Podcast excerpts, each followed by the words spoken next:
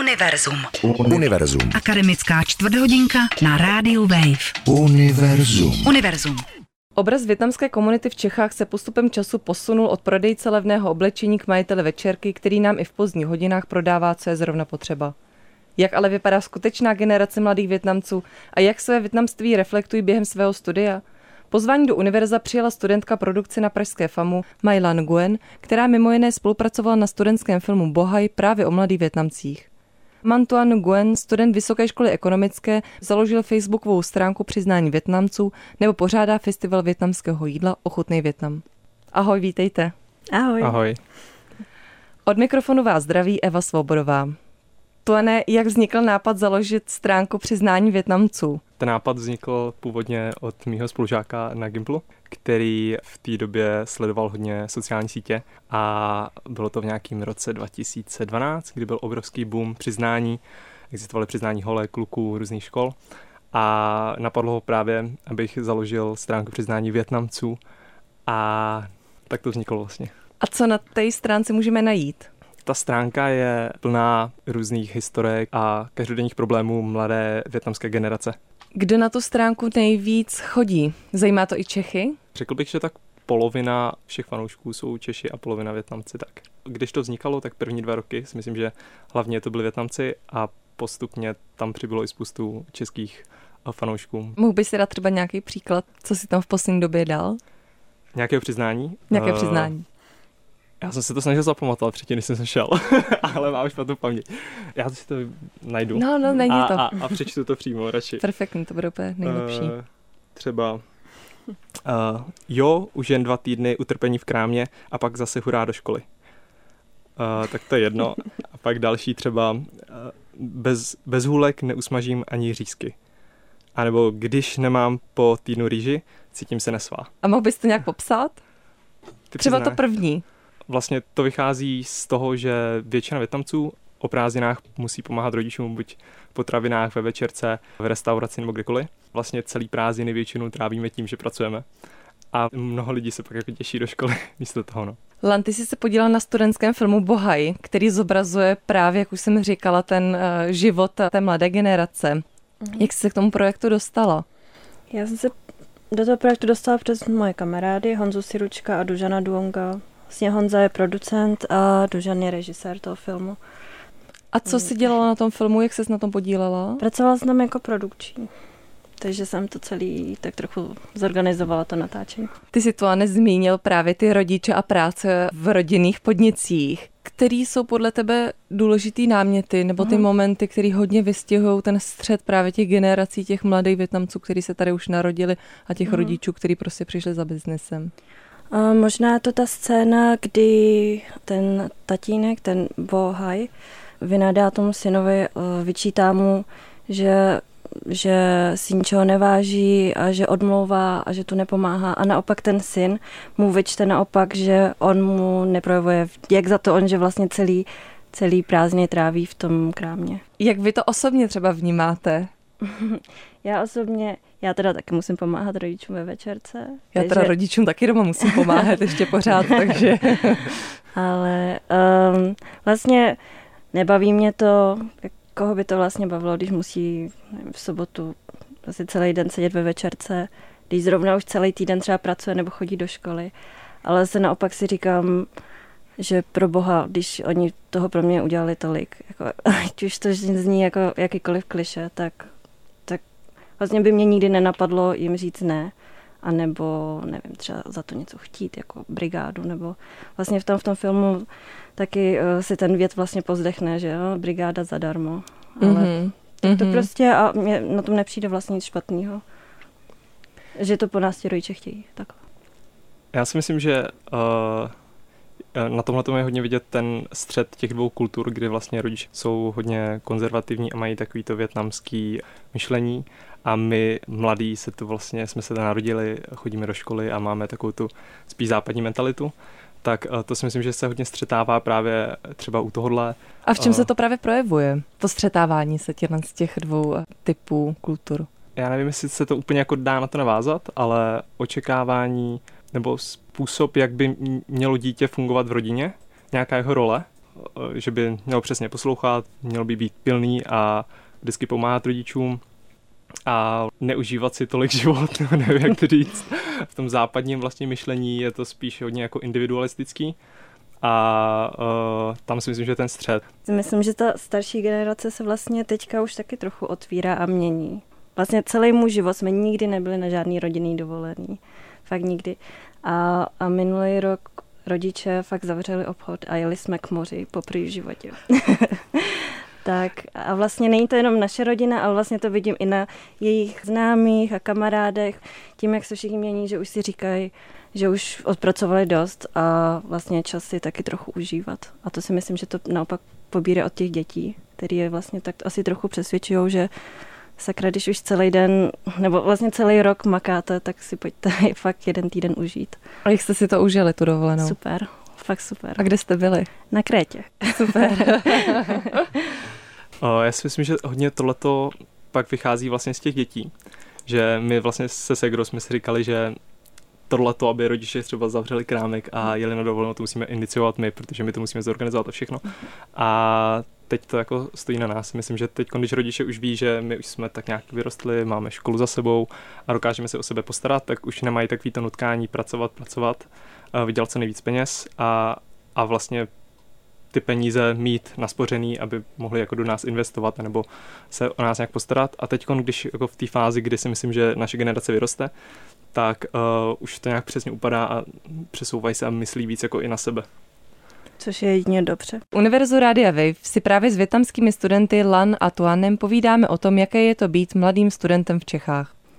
Jak je to právě s tím univerzitním vzděláváním? Jak moc to třeba pro vaše rodiče bylo důležitý? Pro mé rodiče to teda bylo taky hrozně důležitý, takže já nechci říkat, že by to byla nějaká jako větamská výjimečnost, ale jak třeba tohle jste cítili? Kdybyste to mohli zkusit nějak zobecnit v rámci té komunity? Říká se, ale asi to tak je, že na větnamské děti je extrémní, tlak, nebo a na azijské děti je extrémní tlak na to, aby měli sami jedničky a aby byly vlastně nejlepší. A myslím si, že to tak doopravdy nebo že to jde vlastně i vidět na hodně z těch přiznání, co tam vidím uh, z té Toanovy stránky, kde hodně příspěvků se motá kolem toho tématu. A jenom za mě osobně, na mě rodiče vlastně nikdy netlačili, ale já jsem byla taková šprtka vždycky, tak asi nemuseli. A vlastně třeba někoho, pro někoho by bylo, nevím, jít na FAMu jako vlastně špatná škola, není to ekonomka nebo není to lékařská fakulta, ale pro mé rodiče to, to bylo úplně jedno. Oni říkali, že si můžu dělat, co chci, hlavně když mě to bude bavit.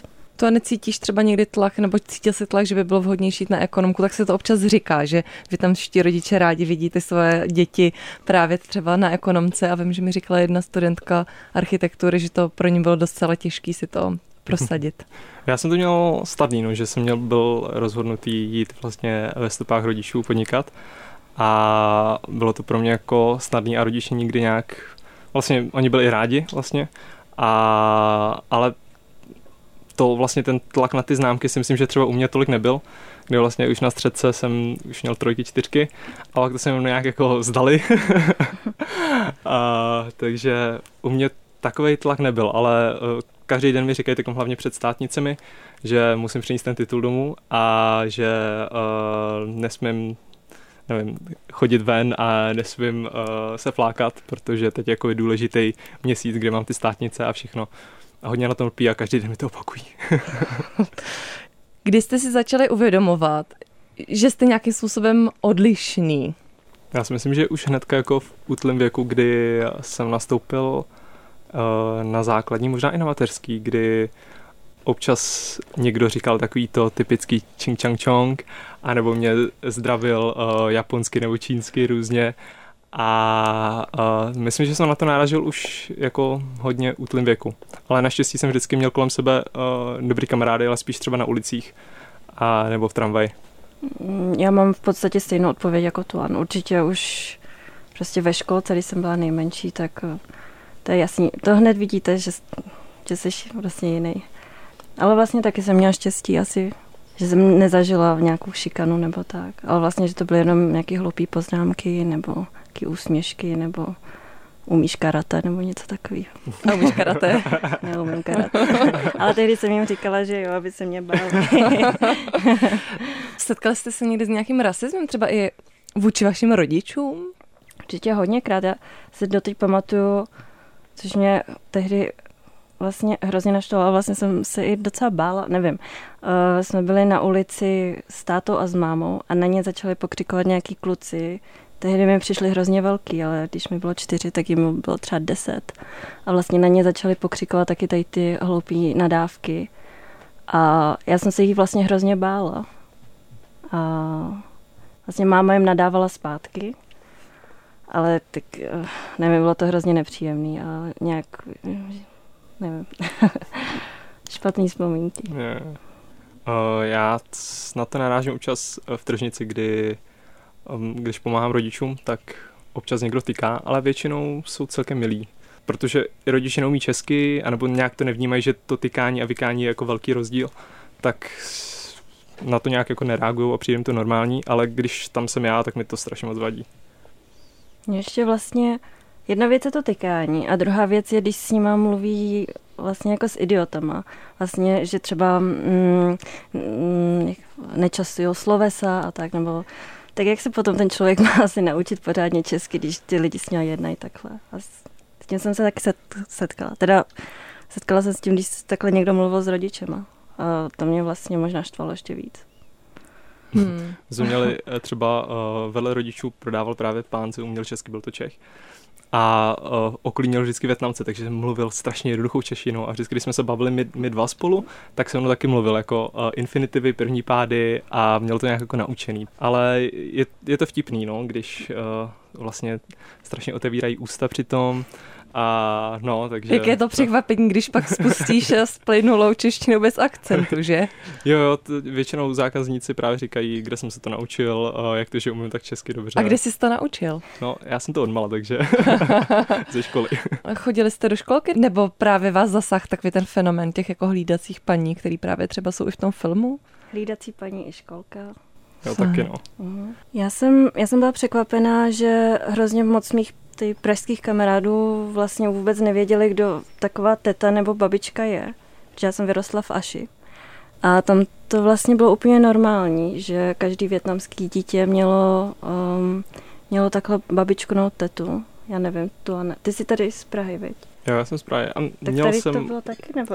jo, bylo to taky. jo, jako spoustu mých kamarádů taky měl právě uh, tetičku nebo mhm. babičku a třeba některý i se s nima dosud jako setkávají a kupují si na Vánoce dárky a tak. Já to teda tak nemám, protože myslím si, že, že tam nebyl nějak jako vřelý vztah moc, ale jinak měl jsem taky tetičku, babičku, která mi vlastně dala uh, český jméno taky. Máte nějaký český jména? to se neměl říkat. já to svoje nemám moc rád, ale uh, já se česky jmenuji Roman. Roman, ok.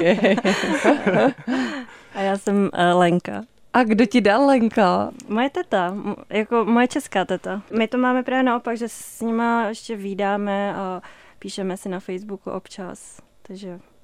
Hezký. Já jsem k tetě chodila vlastně ráda.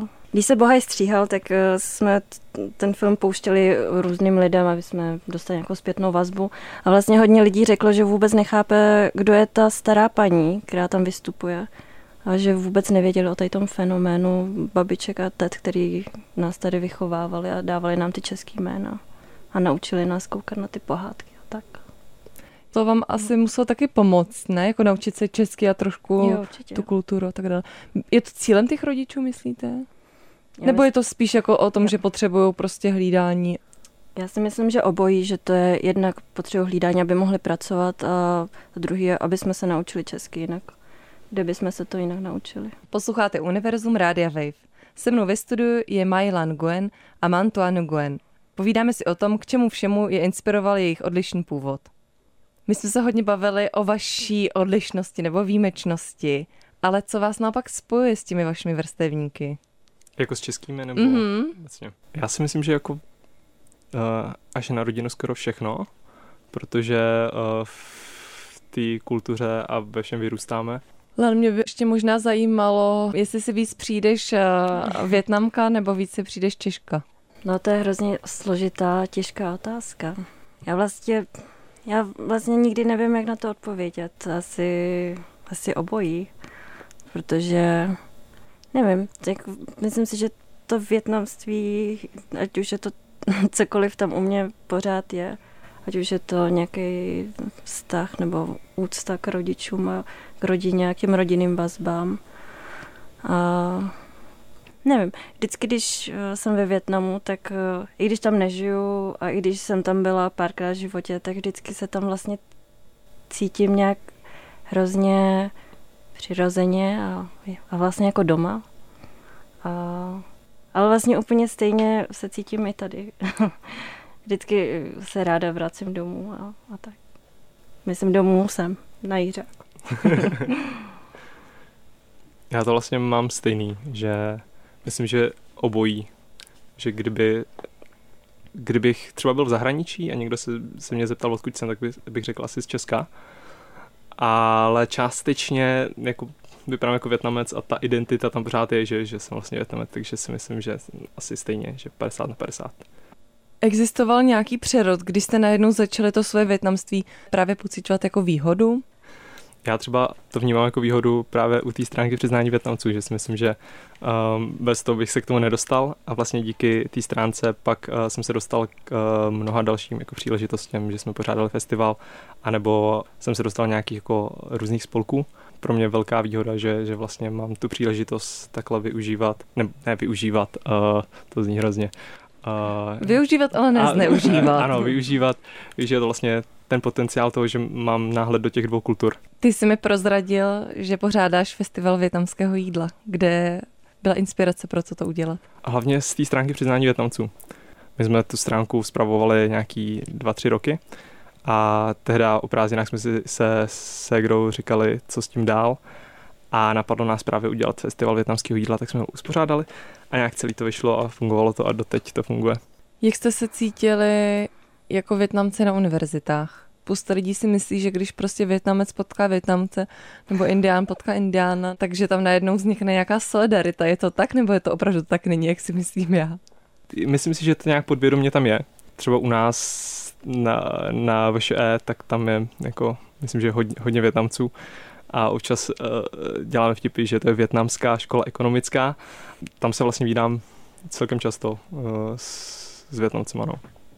Milan, ty to tak asi nevnímáš. Nevnímám, já jsem takový pocit vůbec neměla. Mm, když jsem, uh, když jsem nastoupila na FAMu, tak jsme byli v ročníku dva Větnamci, ale vlastně jsem neměla vůbec pocit, že bychom byli těma ostatníma nějak odlučovaný, aby jsme se my dva museli spolčovat dohromady, a jestli to tak řeknu. Já si myslím, že tam, tam není jako, uh-huh. že se nějak jako spolčujou vůči majoritě, ale je tam taková jako přirozená nějaká, jako že se uskupují třeba u nás Ukrajinci s Ukrajinci, Slováci se Slováky. A není to tak jako silný, ale myslím si, že tam je nějaký jako malý takový jako podvědomý. Jako Asi tím, že taky trošku rozumíš tomu backgroundu nebo v těch jo, rodinách, nebo jo, tak, že ti něco prostě spojuje. Jo, jo. Vnímáte nějakou změnu v tom, jak lidi se dívají na, na Větnamce a vůbec třeba na právě na to jídlo, na tu kulturu?